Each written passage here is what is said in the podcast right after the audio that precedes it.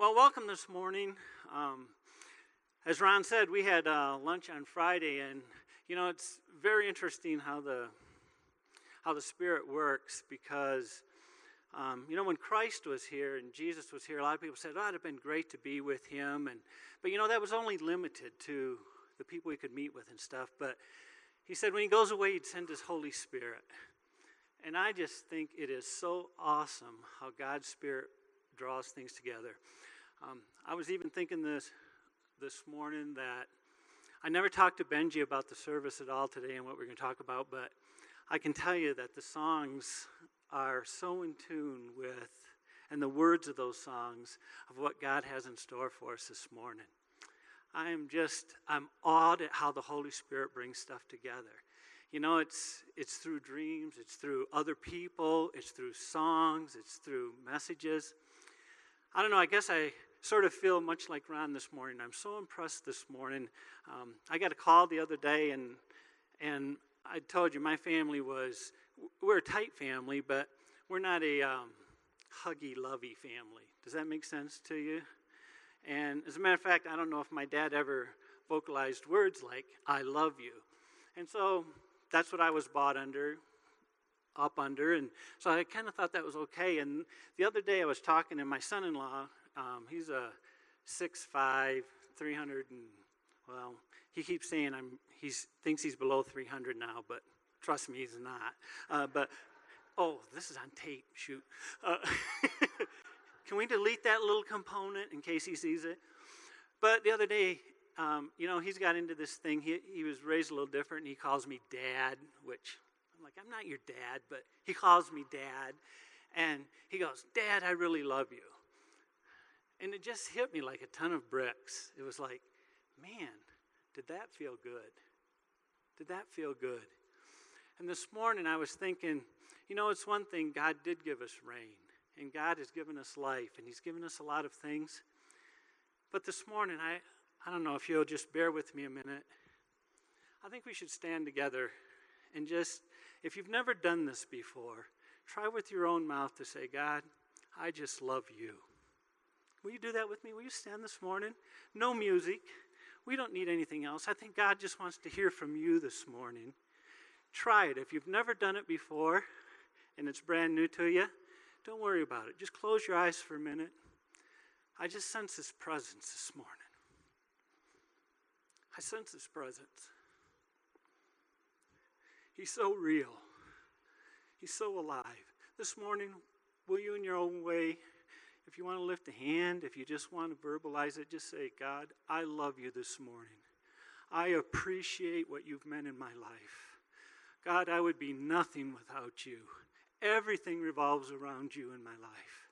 I'm so appreciative of the great peace and satisfaction that you've brought into my life. God, I love you this morning. I love you this morning. Everything within me appreciates and adores you, God. I worship you. I worship you this morning, God. I love you so much. I love the sweetness of his presence. Do you feel it this morning?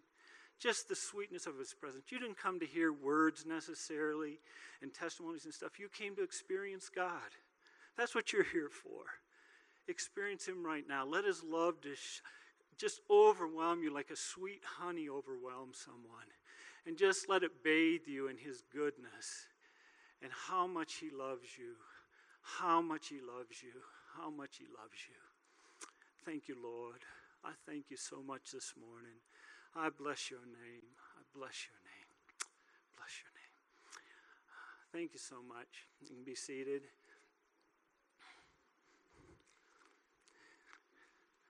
I miss so much his presence. You know, sometimes you get caught up in the things of life and you just kind of neglect it a little bit. It is the sweetest thing there is in life. If you haven't experienced God in your life, that's what it feels like. That's what it feels like.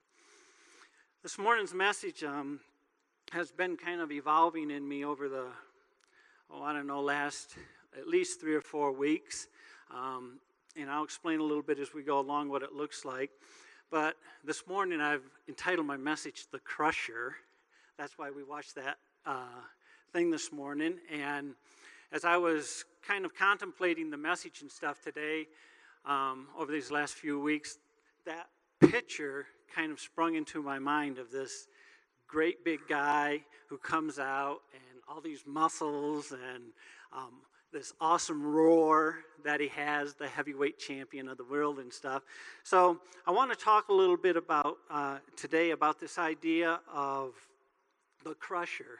Um, I want to read a couple key verses uh, to you this morning, um, and um, these verses are in Romans uh, chapter 12, um, and is the first couple of verses. I think these are very, very powerful verses for the times that we're living in right now. And the verses go, Therefore, I urge you, brothers and sisters, in view of God's mercy, to offer your bodies as living sacrifices, holy and pleasing to God. This is your true and, and, perf- and, and perfect worship. In other words, he's saying, our goal is this is what God wants from us. He wants us to be holy and pleasing to Him.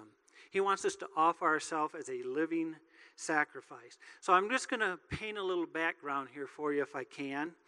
And of course, the next question comes well, if I'm to present myself that way, how do I do that? And that's what I want to talk a, a little bit in background again today. And then I want to move on to um, the real crux of my message today. So, how do we do that? In Romans 12, 2, it says, Do not conform to the patterns of this world. Look at that again. Just think about that for a minute. Do not conform to the patterns of this world, but be transformed by the renewing of your mind.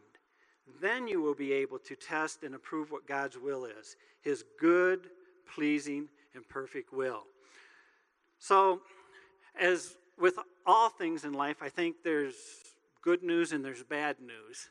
Um, I reminds me of a little joke. A guy had been seeing a doctor for a little while, and he went in and he said, Well, doc, what do you think? And the doctor says, Well, I got some good news and bad news. If you're a doctor, don't ever say that. But I got some good news and some bad news. And he says, Well, what's the good news? He goes, Well, you've got three weeks to live. The guy goes, What? That's the good news? Well, what's the bad news? He goes, I probably should have told you a couple weeks ago. Um, you know, it's sort of that way. It's like salvation is what?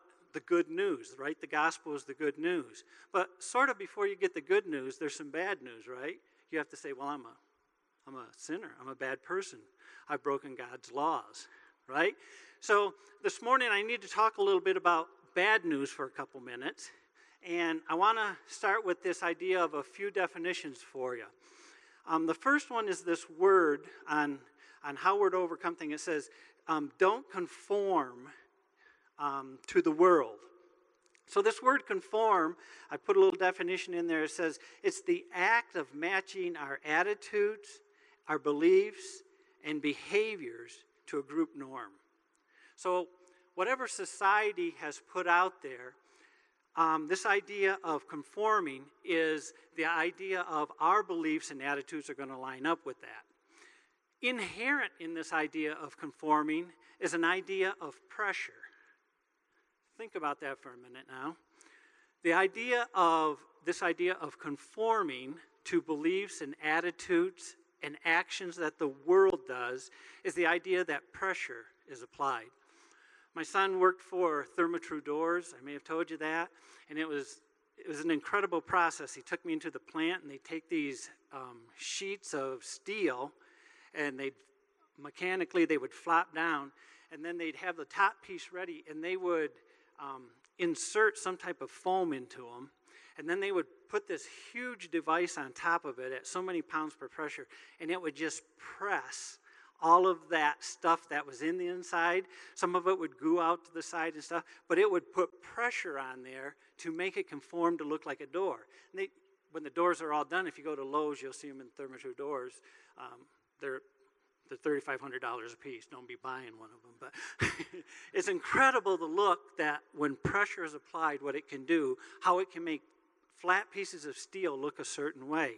So, this idea of conforming to the ideas of the world implies this idea of pressure. I looked at a study from a guy named Sherif. It was interesting. They took some people and put them in a room, and they put a little dot of light out at the end. And there's a kind of a optical illusion that it looks like the light is moving. So the first day, everybody in the room had, they said, Tell us how much this light's moving. And everybody had different ideas of how far the, the light was moving, even though it wasn't moving at all. But it was an optical illusion. So everybody had their own opinion of what, what it was. They brought him back for two more days. On day two, over 50% of the people, when they kind of heard what other people said, said, Yeah, that's the same number. By day three, almost 95% said, That's the same distance I'm seeing too.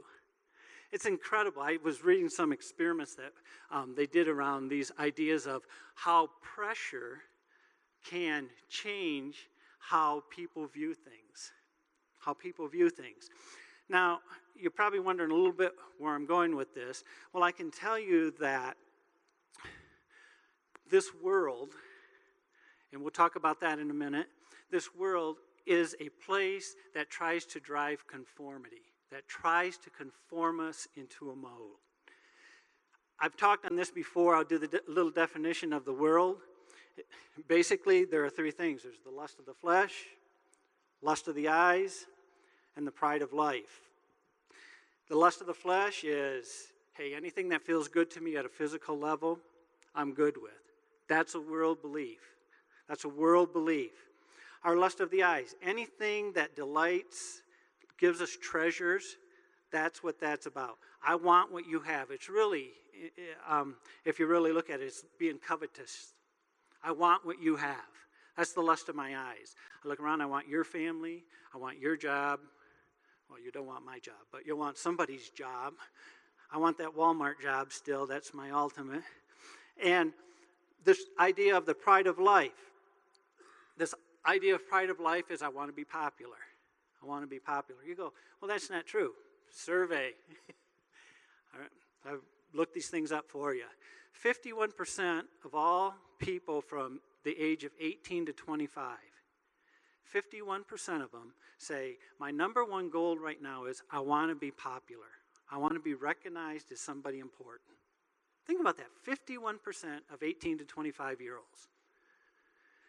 Now, think about what that looks like in society. I saw a guy jump out of a football stand 15 feet down, took off all of his clothes, and took off across the football field. I don't know. Sometimes I hit my head like that and I go, what is he thinking? Have you seen him scan the crowds? I probably shouldn't say this, Ron, because maybe you're one of those Dallas Cowboy guys, but who gets up in the morning and says, I'm going to paint myself solid blue and I'm going to put stars on my head and on my face? I see them in the crowd all the time at those football games. Eh, eh, do you, eh, do you know what I'm saying? Why do they do that? They're hoping that camera will shine on them. I know. Carlos has got his Broncos stuff on. I shouldn't probably pick. Who wears that to church? Oh.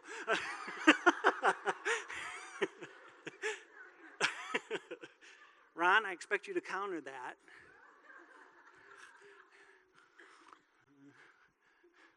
Yeah, I saw their little baby. He doesn't even support the Cowboys, and they make the baby put on a cowboy outfit.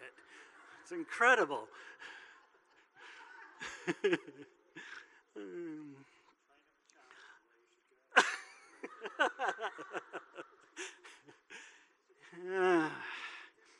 That's in the Bible. Beautiful. if you'll read 1 John uh, 2 15 through 17, again, I don't want to dwell too long here, but I want you to kind of get an understanding of what this looks like. It says, Do not love the world or anything in the world. If anyone loves the world, love for the Father, it, love for the Father is not in them. For everyone in the world, for everything in the world, the lust of the flesh, the lust of the eyes, and the pride of life, comes not from the Father, but from the world. The world and its desires pass away but whoever does the will of God lives forever. and again, I want to set this, this background because what this does, or what this tells me, is that as a society, we create a culture, and this culture is to conform to a set of beliefs. Now, I'm going to make a little supposition here that 200 years ago, when the country was founded, it was really founded on a God centered type of criteria. So society acknowledged God as an ultimate being, and as an ultimate being, had rules that society ran by. Would most of you, even younger people, say that in your lifetime you've seen things that were acceptable when you were young totally change now? Most of you, I see some heads nodding out there, that things that you thought were taboo, things you wouldn't do, things that were non God honoring, you see them happening now. So, what has happened is society as a whole, the pressure to conform has pushed us into accepting beliefs and ideas that are not God honoring, that are not God honoring. The reason I say this is, is um, there's a constant, I'm, I sense now there's this constant pressure on Christians and believers to believe and accept things that we don't really go along with. And because we know that this um, idea of conformity or pressure in our lives um, can change us, can, can make us act and behave and believe things that are not true, it, it's really been bothering me lately. I can tell you that the next generation really scares me a little bit because I don't know what's going to happen and it makes me uneasy. I see so many different um, actions being demonstrated that are, I'll call them anti God, anti that culture. And it bothers me a little bit. That's why when I say the songs this morning, I mean, how can you miss words like, I see a generation rising up to take their place? You know, when I say Benji must be spirit led, he must be, I guess. Has he had any visions? I don't know. Benji, had any visions? Are you a dreamer too? You've had five? Sweet. I think he, God's Spirit is trying to tell us something this morning in that there is a huge cultural base being constructed out there. Now, I want to share a couple of these things um, with you. Um, I threw a few scriptures out there. You can read them on your own time frame a little bit. There was one in Exodus 23 2 I kind of liked. It says, Do not follow the crowd in doing wrong. I like that. In other words, don't conform to the world. And what is a culture? It's an integrated system of learned behaviors which are characteristic of the society. So as the society changes, we as a group we integrate that into our daily lives all the time. This is, that's the part that scares me a lot because this is where Satan is, is really, really good. I, point out a couple of things here for you. What's this culture look like today? First of all, I want to say that Satan is very, very subtle. He's really good. As a matter of fact, um, you remember in the garden um, with Adam and Eve? God had told them one time, don't eat of this tree. I think one time God telling me something should be enough. He shouldn't have to tell me over and over. So there are things that God puts out there and says, don't eat of this tree. But what does Satan say? Satan says, oh, yeah, God did say that. But here's really what he meant. What he meant was, if you'll partake of this, you'll be like gods. A very subtle change. I went, I'll tell you a little bit what triggered some of this. Um, a person I met um, has decided to, or made a decision to follow a homosexual lifestyle. And don't get all bent out of shape on this type of thing. It's sin, sin, sin, right? Any sin. So um, we had a bit of a conversation. She says, Well, go read what our doctrine is for our church. So I pulled it up and I was very interested. I said, So here's what they believe on the Bible. And remember what I'm saying about the subtleness of Satan. We believe in the truthfulness of the ancient scriptures. Now, check this word out. Because the English language has been so fluid over the past several hundred years, our language continually shifts in its meaning. Would you say our language does shift in its meaning? What do you think? What do you think they're about to say? We have God's word, but our language has changed. We don't quite get it. All of a sudden, I'm starting to get angry. I have little bouts. Not much gets me upset, but I started to have a few issues with there. So there's been a need for a variety of translations of the, the Bible. We believe that when interpreted, understood, and applied correctly, the Bible is God's Word. We believe the Bible to be the voices of many who have come before us, to pass along their, their poems, stories, and accounts, and, le- and letters of response and relationship with each other and the living God. Now, when you first read that, when I first read that, I thought, well, that's kind of an interesting way to, to word a belief in the scripture. Because what I was taught was the Bible is God's word, infallible, unerring. Every word, every syllable is God breathed. So, know my point of reference. So, when I first read this, I thought, well, yeah, the English language has changed some. Of course, you know what this says. It, it, it is a, a way of saying you can be a believer and yet be live a homosexual lifestyle. My belief is scriptural based. When you read the scripture, you go, that can't be in place. Yet I feel this. Do you feel a little uneasy when you talk about these things that, gosh, I don't want to offend anybody. I don't want to feel uneasy. I don't want anybody to feel uneasy. And I don't. And we've always said, hey, we love people, we accept all people. But God has rules that He's laid out there, and we need to conform to God's rules, not the rules man has established. So there's a huge cultural base, I feel that swells up, is swelling up in our, our country to act and respond certain ways. And I know it falls underneath a lot of categories. And don't get me wrong, right? There are rules we should conform to. When I get to the red light, as a society, we all agreed red light, stop, green light, go. Right? We, we're all going to abide by those general rules of society, right? We're part of that. We're part of the world, right? We're in the world, but we're not part of that system, you know? So, this cultural pressure that um, I sense keeps building. And again, Satan is very, very subtle about this. And the pressure is very strong. It's, it's a strong build.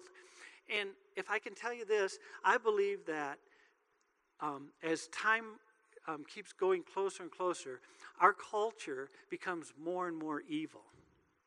The, the um, expression of this evilness is being reflected more and more. Uh, things you would never think of. How many of you use Betty Crocker products? Somebody? Yeah?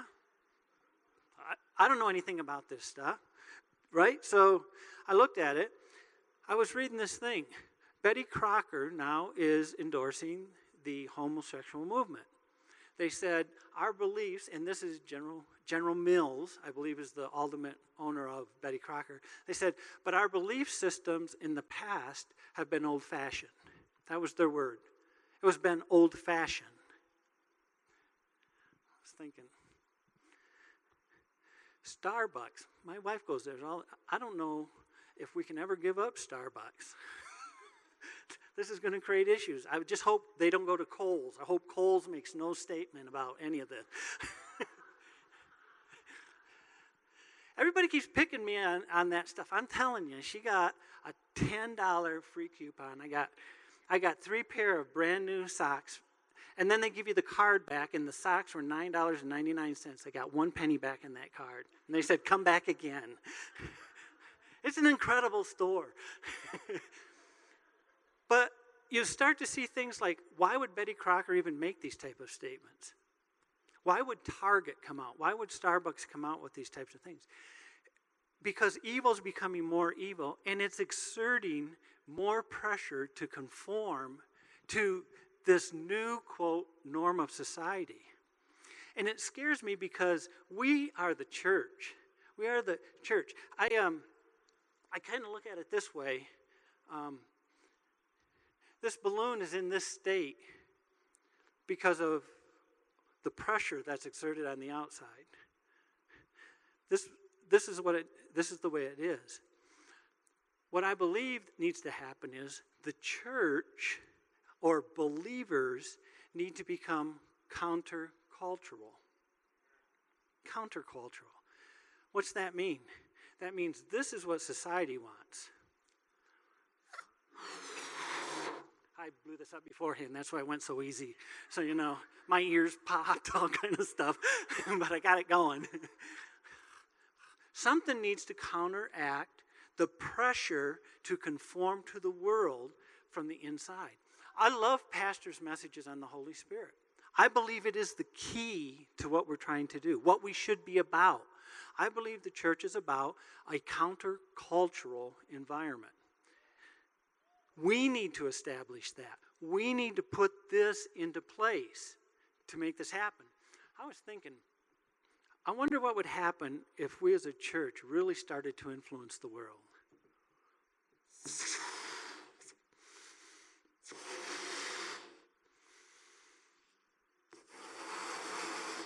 Got to take a break there.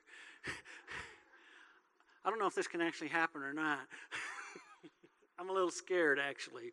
Oh, yeah, look at Ron. Yeah, keep going.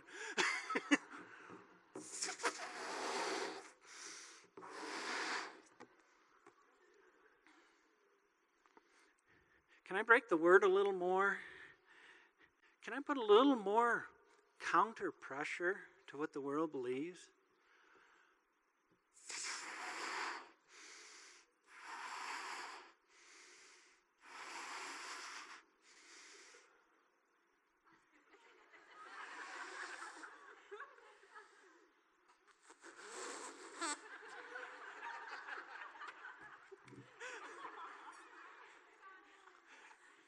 Cult, that existing culture is. Ron, you got your knife? Uh, come on. Here's what I want to happen. right here.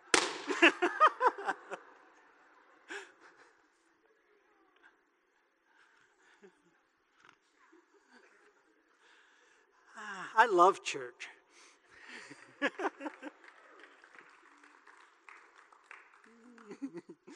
Uh.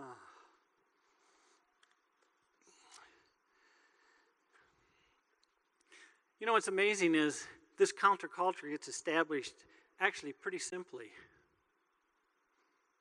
It's by Christ followers really being Christ followers. Things only change when God changes them. This person I was talking about a little bit, I started down that little road, you know, they suck you in to start discussing the value of all of that and all the scriptures and all that kind of thing. You know, it leads you down that road a little bit. The bottom line is the only way it's going to change is when God presents truth to their lives. That truth comes from us. Now, I've heard this before a lot. A lot of people say, well, my lifestyle is a demonstration of my relationship with God. And before we go too far, I believe it should. I believe your life should stand up to the words you say. But let me tell you this there's only one way words get spoken down here in this life right now. You're the voice, you're it. I keep thinking, God, why didn't you send your angels and just like smack the tar out of people? Why didn't you come up with some other way? The way He chose was you. So not only do you need to live the life, don't let them swallow that, Ron. I'm not, I'm not being responsible for that. Grace, step in. um, I believe that that's where our place needs to be. Um, and there's a lot of ways this, this plays out. Now, when I was a kid, um, my mom and dad, there were never any choices for, for kids until we were 16 years old. We're going to church this morning. Now, how many of you could have just slept in this morning and said, I, I, could, I could have used the sleep? My wife actually rolled over about 11:30 and just went, or 7:30, 11:30, 7:30 and went, man, I'm just finally really sleeping. I was like, yeah, but it's time to get up. Let's go. I didn't say that.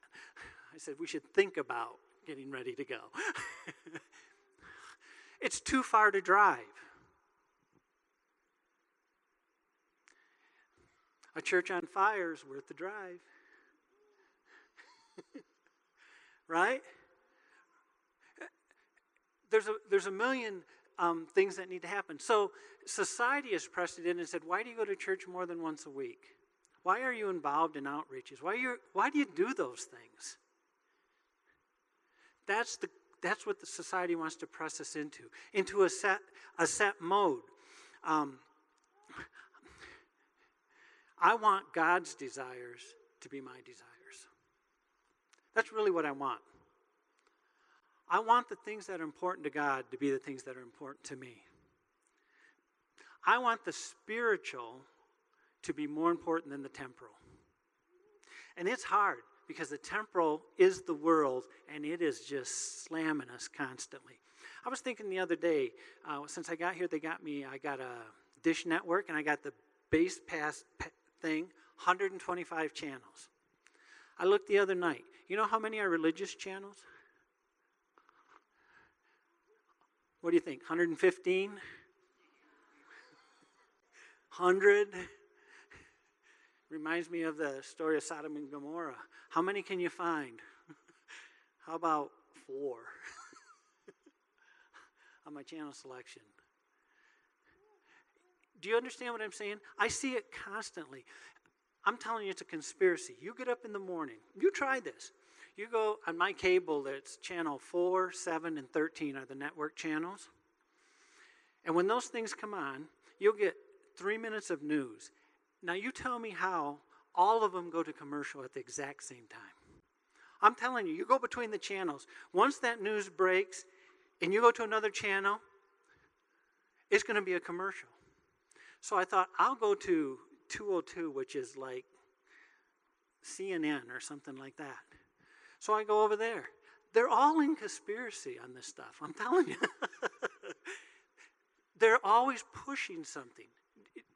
Do any of you sense that in society nowadays? Does it feel like it's a constant barrage, always trying to push you to do something, to buy something, to be a way, to think a certain way, to act a certain way? It's a constant thing. I, it's amazing how subtle and how it integrates. This morning I get up I went out for a little run, came back, got dressed. I walked down the stairs. I kid you not, Rocky. My wife goes just like, I'm dressed just like this, and she goes just like this. Do you, anybody sense that pressure? She said, I just got you this shirt. So this is my brand new shirt because she tries to keep me looking young. And I had this vest on. She goes, that vest is covering up that number. Is Rocky going to know? Rocky's not going to know or care. but I like this vest. She goes, Well, take the vest off and put on a black vest. I put on a black vest. She goes, I'm the man. I finally have to make a decision. I'm wearing my vest. I don't care. Nina, are you laughing because I look funny like this?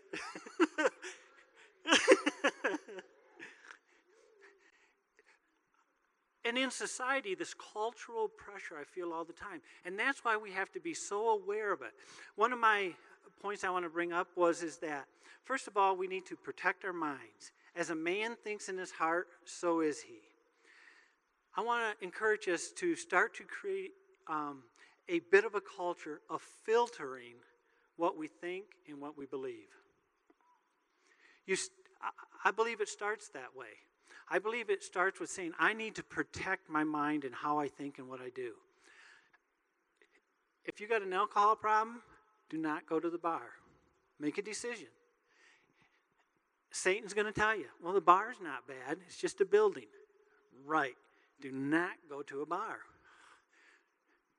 If you've got a problem with um, sexual issues or infidelity and things like that, I used to say this to the youth group all the time. They'd always say, Bob, why don't we have dances in our youth group? And I used to say, we'll have dances.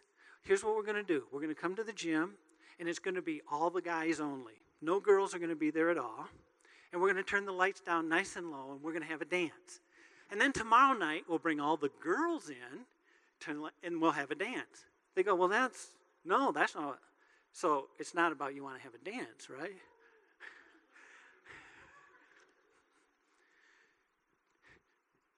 if you got a problem in those areas, don't sit around in the dark with a girl. God made doors. Get up and get out. Protect yourself.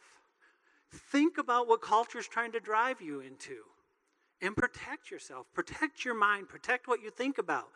If you got pornography issues, do not get on the internet. Just just kill it, man. Do it.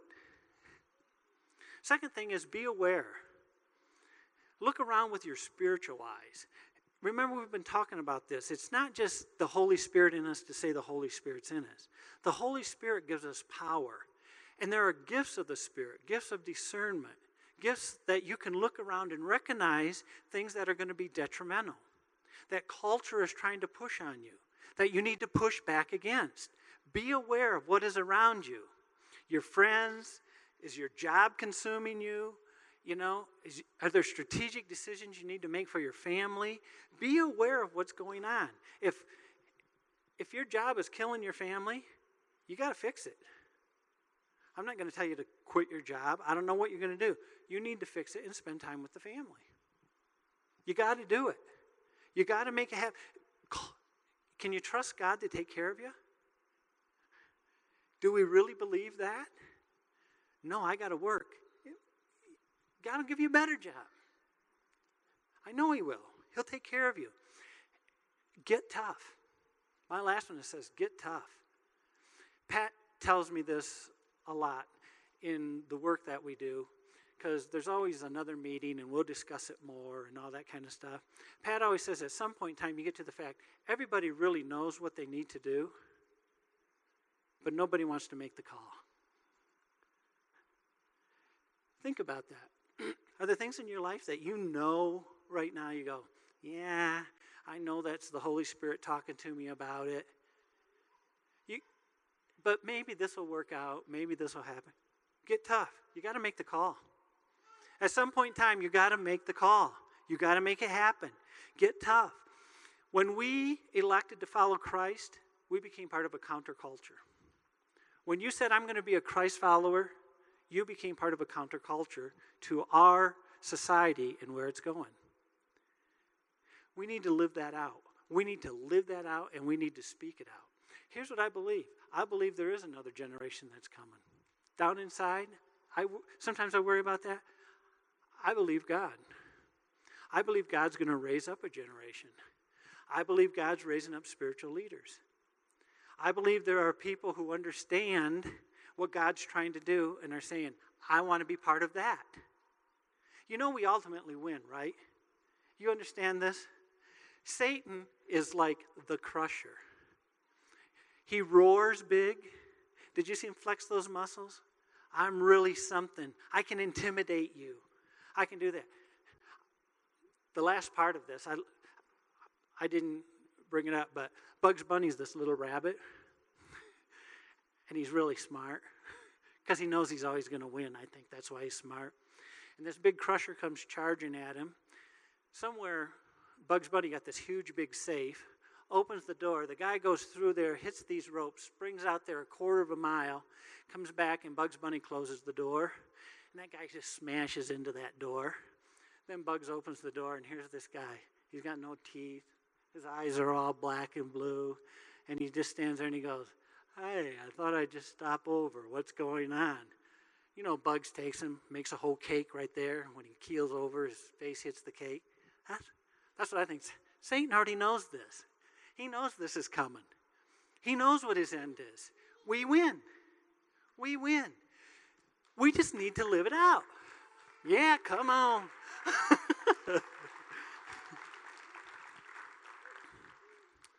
we have the answer. We have the answer. The question is to you today will you say it and will you live it? It always gets down to that, doesn't it? It always gets down to that. That's the way God is. God takes it right down to the rubber in a big, in a big hurry. Peter, who do, who do you say that I am? Peter, do you love me? Do you or don't you? That's what God gets to with us. He's not much for horseplay. He's a guy, a God who says, "Come on, get on board. This is the winning team. Let's roll. Let's roll." I guess today I'm asking you to make that commitment in your mind, in your thoughts. Will I be countercultural? Will I represent God? Will I demonstrate the power of the Holy Spirit in my life? Will I take some chances? Will I step out? It's a great way to live. I continue to tell you this. There's no way to live but to be a believer. You be a Christ follower, you have so much excitement, you have so much junk in your life. Some of you go, Well, I wish he'd quit. Well, I will. I always go, but if you were up here speaking, you go, I got more to say on this. I always have more to say on this. That's what I'm calling you for this week. Will you talk to somebody? Will you say, you know, God loves you? I love you. He's got a great plan for your life. Encourage somebody. Be a believer. Be a Christ follower. Represent Him.